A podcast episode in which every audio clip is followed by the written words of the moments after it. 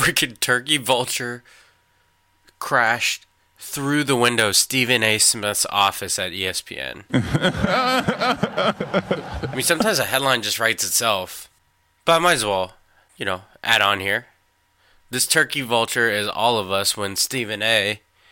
chooses to call Dwayne Haskins more of a running quarterback. this turkey vulture is all of us when Stephen A. thinks Hunter Henry is going to be the key to a Chargers victory when Hunter Henry's been hurt all year. this turkey vulture's all of us when Stephen A. suggests Le'Veon Bell should go to the Panthers as a receiver after realizing he forgot about Christian McCaffrey. anyway, welcome back to another edition of Prem Brulee, the number one podcast in your headphones. Don't ever get it twisted. Don't ever play yourself. I am your host, Premal Bot of the Play Call Network. And without further ado, let's get started on our Yeah Fam or Nah, the headlines of the week. And first up is the NCAA tournament beginning and now having the Sweet 16 set after opening weekend. This tournament has been the chalkiest of chalk, which is good if you want that safe route in your bracket pool. Since we're all degenerates at this point in time, most of us are in some kind of bracket pool. So, Duke's region, the overall one seed, has a one, two, three, and 4 seed remaining. Gonzaga's region, same thing. The top four seeds remain. Virginia's region is the only one with somewhat of a Cinderella. It's got a 1, 2, 3, and a 12 in Oregon. And UNC's region is a 1, 2, 3, and 5. A couple of things to note this is the first time a first four team didn't win in the round of 64. So after winning their first four game in Dayton, did not win again. Another couple notes: the 12 seeds were three and one in the round of 64. The one win being Auburn over New Mexico in the Midwest region. That's uh, UNC's region, and uh, they won again, making it to the Sweet 16. That's your only five seed remaining. Just like the 12 seeds, the 10 seeds are three and one, with the lone win coming from seven seed Wofford in the Midwest region. All four nine seeds won their matchups a couple uh, notable players in their performances. Zion Williamson tied Kevin Durant for the most points by a freshman in their first two NCAA tournament games at 57. Ja Morant of Murray State is now eliminated, but did not go quietly and definitely helped his draft stock in the NBA draft. He put up a triple double in Murray State's opening round win against Marquette and then followed it up in their loss with 28 points, 5 assists, 4 rebounds, and 2 steals against Florida State. Of course, the game everybody is talking about was Duke's narrow escape against UCF. Uh, we all know by now Zion Williamson forced Tacko Fall, the 7 6 behemoth of a man, into his fifth and final foul and an and one. With an opportunity to tie it at the free throw line, he missed, but uh, RJ Barrett was there for putback to put Duke up one. And then UCF proceeded to miss two great looks and really, really close tip ins to win the game. In that game, Duke's freshman big three, so Williamson, Barrett, and Cam Reddish scored 72 out of their team's 78 points. Wow. Nuts. So, yeah, fam or nah, to the tournament that is the chalkiest of chalk. This might surprise people. I, I know the NCAA tournament is all for the upsets, but I'm a yeah fam to this. You want to see a tournament style reward the best teams, and these are the best teams playing. You have the tournament committee's top 12 teams. All ones, twos, and three seeds made it to the Sweet 16. The lone Cinderella remaining is a 12 seed Oregon. It's a good place to be in. For college basketball, it'll help the competitive nature of the Sweet 16 matchups and the Elite 8 matchups in weekend 2. So I dig it. And if you played it safe in your bracket pool, you're probably digging it right now too. If you have nothing invested, at least you might have some money in it. Okay. Three time Super Bowl champ Rob Gronkowski announced his retirement after nine seasons with the Patriots. Gronk is due to turn 30, and the no doubt future Hall of Fame tight end walks away from the game with his health and career likely cut short from injuries taking a toll on his body. Gronk played in 115 regular season games, totaling 521 receptions for over 7,800 yards. He played in 16 playoff games with 81 catches for 1,163 yards and 12 touchdowns. Those are all records for a tight end. He had 10 or more touchdown receptions in five seasons, also the most by a tight end in NFL history. According to Elias Sports, Jim Brown and Gale Sayers are the only Hall of Famers that never played in their 30s. Rob Gronkowski will no doubt join an elite list with those two. Of course, agent Drew Rosenhaus says never say never, and Gronk really might not be done, but if he does stay retire, retired, he would join a very elite list with Jim Brown and Gale Sayers. So my yeah fam or not is whether or not Gronk is a first ballot Hall of Famer. Yeah fam or not. I'm a yeah fam to this, and I think he should be. I don't know whether tight ends will fall under the weird rules the Hall of Fame committee has against receivers. The travesty that they make receivers wait wait a couple years before they get in when they should be first ballot Hall of Famers but Gronk deserves to be a first ballot. I could see it not happening, but I'm to go with the Yafam. If he stays retired in five years, he'll be elected into the Hall of Fame, and deservedly so. Now, if you want to talk about greatest tight end ever, don't be disres- disrespectful to Tony Gonzalez. Yes, Gronk was great and probably could have been better than Tony, but he cut his own career short. That's his choice to make, but also our choice to not call him the GOAT tight end. Also, above all, I'm a Yeah fam because hopefully it's the beginning of the end for the Patriots' reign. Sound that alert, baby. Petty alert, petty alert, petty alert. Okay, last but not least for Yeah fam or not in this episode. So the NFL competition committee voted 7 to 1 in favor of the NFL potentially adopting a 4th and 15 rule. So those of you that have been watching the AAF, it's what they've been doing in their short history of their league. So the rule that owners would be voting on and needing 24 out of 32 owners to vote successfully to adopt it, the rule would state that a team could attempt a fourth and 15 play instead of attempting an onside kick. So that instead of attempting an onside kick to try to get the ball back while trailing late in the game, typically when they're trailing late in the game. So, this comes at the heels of NFL onside kick statistics being way down. In 2018, just 4 out of 52 onside kicks were recovered by the kicking team. That's good for 7.7%. In 2017, there were 12 successful onside kicks out of 57 attempts. That's good for over 20%. In the 10 years before 2018, the overall number is 69 successful onside kicks out of 566 attempted, which is good for 12.2%.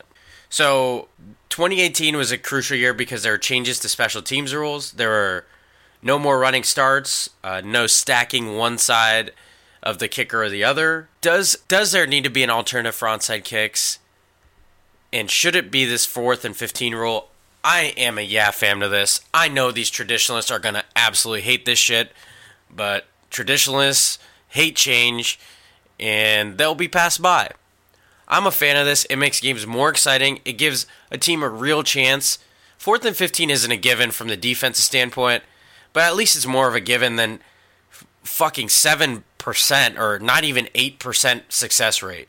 Onside kicks are basically a death sentence you kick it right to the other team and they recover it. At least a fourth and 15 puts it into a, li- a little bit more into your hands and still is an advantage for the defense. Again, you have to defend 15 yards, and if you do, you get the ball back in great field position just like you did recover an onside kick. But it keeps the game exciting. It makes you feel like you have a chance to the very end, and that's why I dig it. I'm a Yeah fam the competition committee does need to look at a change. Definitely, I don't think you'll even find traditionalists that have a problem with that. But I am a favor of this fourth and fifteen. Why not? Other than you old soul traditionalists not wanting any change, you get off my lawn types. All right, time for likey no likey, hate it, the good, the bad, and the ugly from the week in sports. And my likey is the Big Ten basketball conference going seven and one in the first round in the NCAA tournament. The only loss was number five Wisconsin to now Sweet 16 team Oregon. This seven wins ties the most wins by a conference. But with that comes a no likey. Heading into the Sweet 16, there are just three teams out of the Big Ten left Michigan State, Michigan, and Purdue, who all happen to be the highest seeds of the Big Ten crop. Comparatively, the ACC has five teams out of the Sweet 16 left, and the SEC has four. However, fuck y'all for hating too much on my conference. They exceeded expectations, and the teams that got eliminated in the round of 32 were all lower seeds. Yet number 6 Maryland, number 11 Ohio State, number 10 Minnesota, and number 10 Iowa lose. Amongst that group was one matchup where two Big Ten schools played each other. That was Michigan State beating Minnesota. Yeah, sound that alert. I don't care. Petty alert, petty alert, petty alert. For the record, all you dumbass fans who root only for a conference, no, I won't be rooting for Michigan. Be lying if I said I didn't want the Big Ten to show out well to make it seem more competitive, but I can't root for Michigan. Meanwhile, you fucking SEC fans root left and right for your conference, even when it's not tournament style. You played yourselves. My first hate it goes to the Golden Snake Warriors getting 50 wins in their sixth straight season. Can you even get to 50 wins if none of them count? Petty alert, petty alert, petty alert.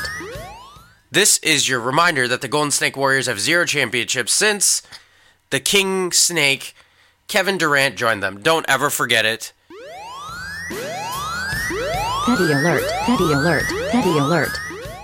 Yes, please. Heavy petty alert. Another one. Petty alert, petty alert, petty alert. Okay, I need to address something. Public health is very near and dear to my heart. And I saw something very alarming from Washington quarterback Colt McCoy, who drinks a gallon of raw milk every day. Ugh. Are you fucking kidding me? You Guys, do me a favor and look up the dangers of raw milk. If you guys didn't know, raw milk means you're essentially drinking it straight from the cow before they treat it. You're getting milk from the store, that's not raw milk. However, let me tell you what happens if you drink raw milk. So, raw milk is milk that hasn't been pasteurized to kill all the harmful bacteria that can live inside any animal that you're getting the milk from. It can carry dangerous germs that cause foodborne illness like salmonella, E. coli, and campylobacter, just to name a few. Are you fucking kidding me? How has this guy survived? Like, I feel like evolution should have taken care of this. Wow. You can't be drinking this much raw milk. Are you fucking kidding me? And don't you dare blame it on him being from Texas or some shit like that. Do your homework, college educated man. Get the fuck out of here. Drinking raw milk by the gallon load every day. Disgusting. You should be ashamed of yourself, Colt. Ew. Okay, that's a nice segue into my favorite section that's You Played Yourself. My first You Played Yourself goes to NCAA March Madness Cinderellas. Yes, it's sad to say we all love a good upset. We all love our Loyolas or our UMBCs or our George Masons of the world.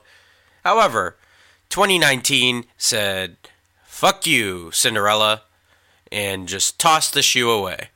So, teams from non major conferences and potential feel good stories disappointed.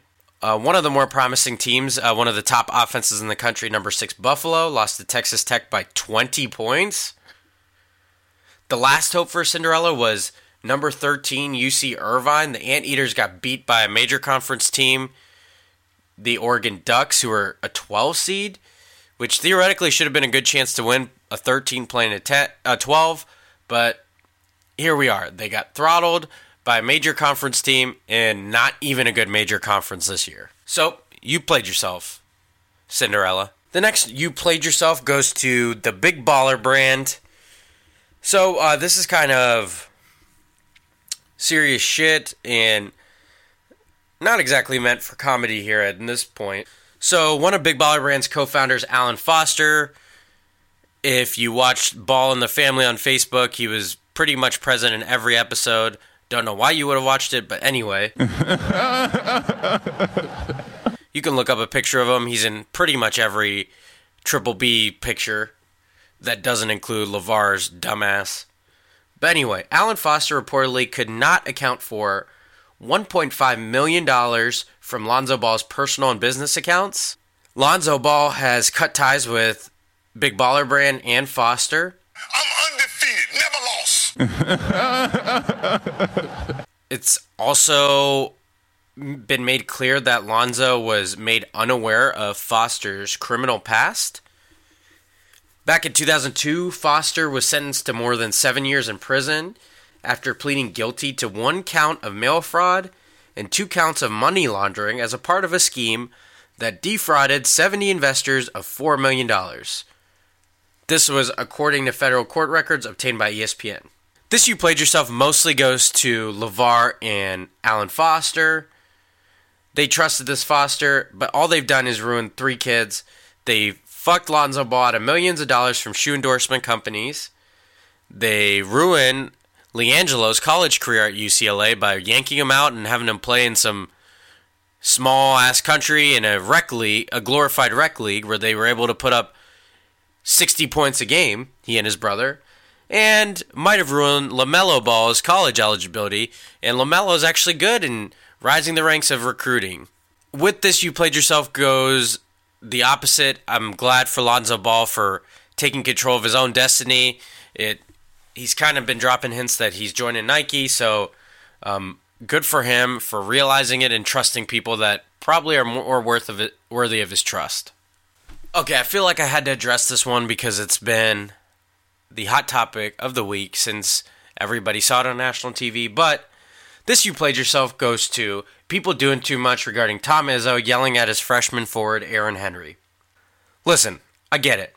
The wagging, the finger in the face rubbed you the wrong way. But fucking seriously? Coach is coach. And newsflash, Tom Izzo has a pretty damn good history of players loving playing for him.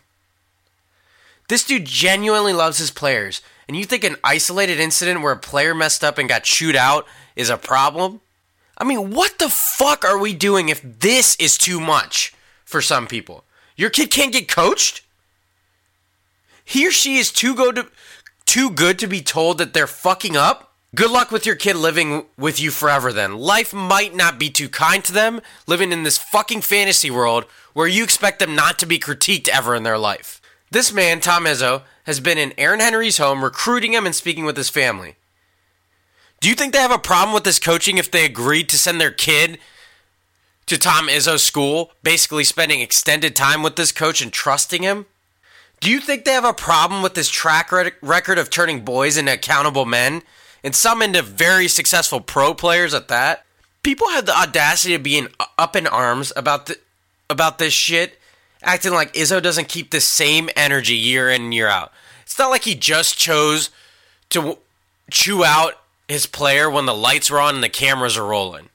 If you want a good indication of why you guys who are hypersensitive played yourselves, just go to any social media of any Spartan basketball player, past or present, who's defending the actions of Coach Izzo.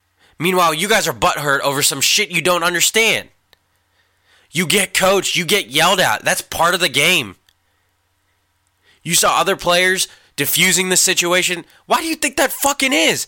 Probably because they know Izzo well enough that they can do that. He's they're empowered. I'm all for being sensitive to certain things. But we're going to act like a kid can't get coached or yelled at. That's where I draw the line. You just can't do it. Why do you have such an issue with the dude being yelled at? Sure, there's ways to accomplish it without that happening, but sometimes when you're in the heat of battle, that fucking happens. Newsflash. Wow. You played yourself goes to the NFL. They are looking to pass a change in replay rules now allowing pass interference to be reviewable. You know who doesn't fucking care about that right now? The New Orleans Saints, who didn't get a chance to be in the Super Bowl. They've since said that would have been reviewable and been able to be called. And also, the Brandin Cooks play in the Super Bowl, getting pass interfered that didn't get called, would have also been called and reviewable and given the Rams the ball at the one. You played yourself, NFL. Also, this is as good of a time as any to remind everybody that Dez caught it. Dez fucking caught it. Petty alert, petty alert, petty alert. Okay, last but not least, on You Played Yourself, Kyrie Irving. Why does this dude keep finding himself on this part of my podcast week in and week out? I have no fucking idea. So, first, it started with Kyrie Irving when asked if it still means something to go back to Cleveland. His answer was, quote, no, not at all, end quote. Okay, sick, sick. Like, it'd just be too fucking easy for you to answer a layup question in a way that doesn't piss people off. It'd be too fucking easy to say, quote, yes, it'll always be a special place to me. It was a team that took a chance on me and a city where I earned my ring, end quote. Was that so fucking hard for you, Kyrie? Flat Earth Irving. I don't understand why you make this so hard on yourself. Then you complain about the press because you can't answer a simple question. I'm undefeated, never lost. I'm just some schmo with the podcast and I know better than you. You're a fucking millionaire. It's your job to answer questions. And you can't fucking do that right. And then complain about it. The irony. Oh, and it doesn't stop there.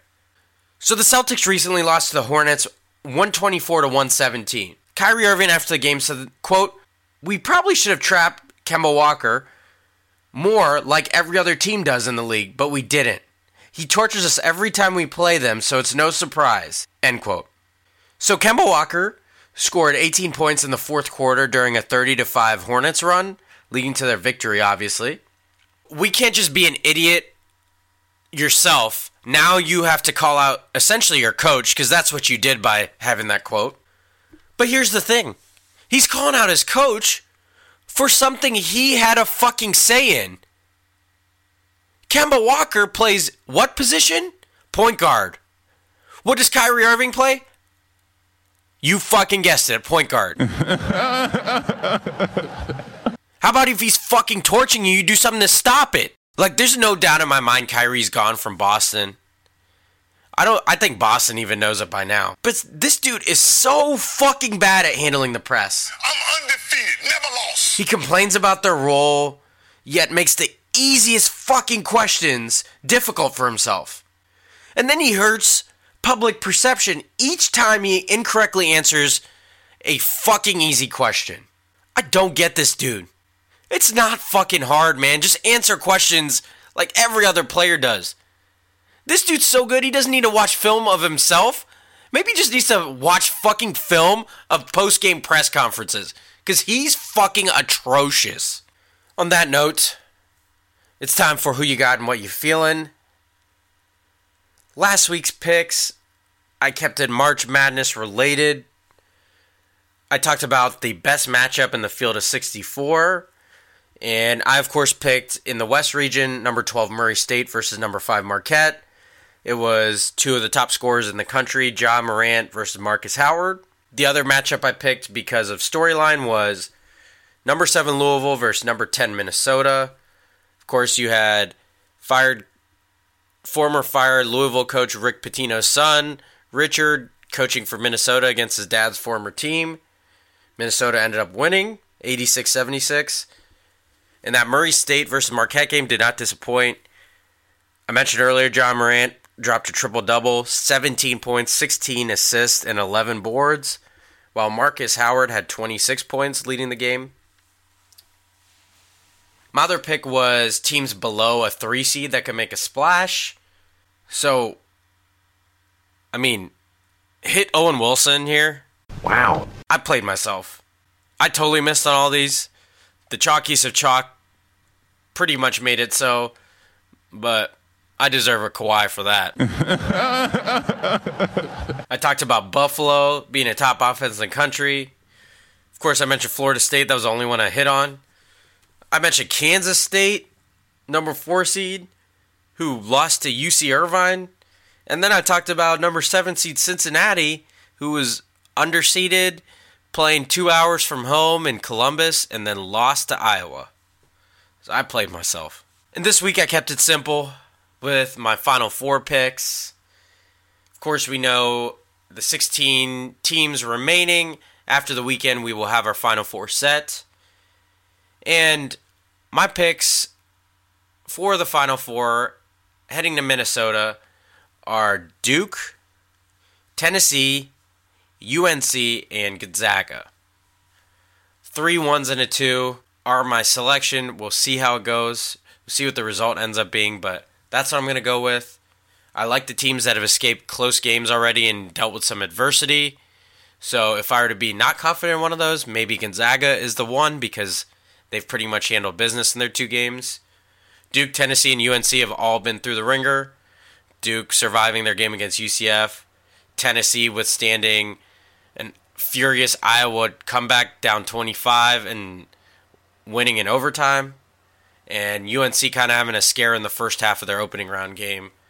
So, um, my final four picks again Duke, Tennessee, UNC, and Gonzaga. As for what I'm feeling this week, I gotta go with Rich the Kid's new album, The World Is Yours Too. It is full of slappers and flaming cake jams. Highly recommend if you're a hip hop fan. Also, Nav's album is out. That's a good, easy listen. So, highly recommend it. And looking forward to Khalid's new album coming soon. So, a little music related, what I'm feeling for this episode. As for my too much sense this week, it has to do with keeping in touch. So, I've gone over this before, so I, I'll choose not to reiterate it. But instead, my suggestion for you, number one podcast listeners, for this week is to connect with someone you haven't talked to in a while. And do more than just saying we should hang out sometime. Make concrete plans with them. It does the soul good. It does good for your maintaining relationships to actually see the person instead of just text them. Texting people when you think of them is a cardinal principle of your boy's life. But strive this week to make plans with someone that you've been putting off making concrete plans with. That's my too much sense for the week. Feeling inspired to do that with catching up with old friends, so wanted to pass that on to you, your number one podcast listeners. And on that note, that wraps up another edition of Prem Brulee, the number one podcast in your headphones. Don't ever get it twisted. Don't ever play yourself. As always, please share this episode. Leave a review on, on Apple Podcasts, anywhere you listen to a podcast. I would greatly appreciate it. Share this episode with a friend. Tell that friend to share it with another. We appreciate it here at the Play Call Network. And please be sure to subscribe and check out the other pod- wonderful podcasts at the Play Call Network. And we will talk to you next time.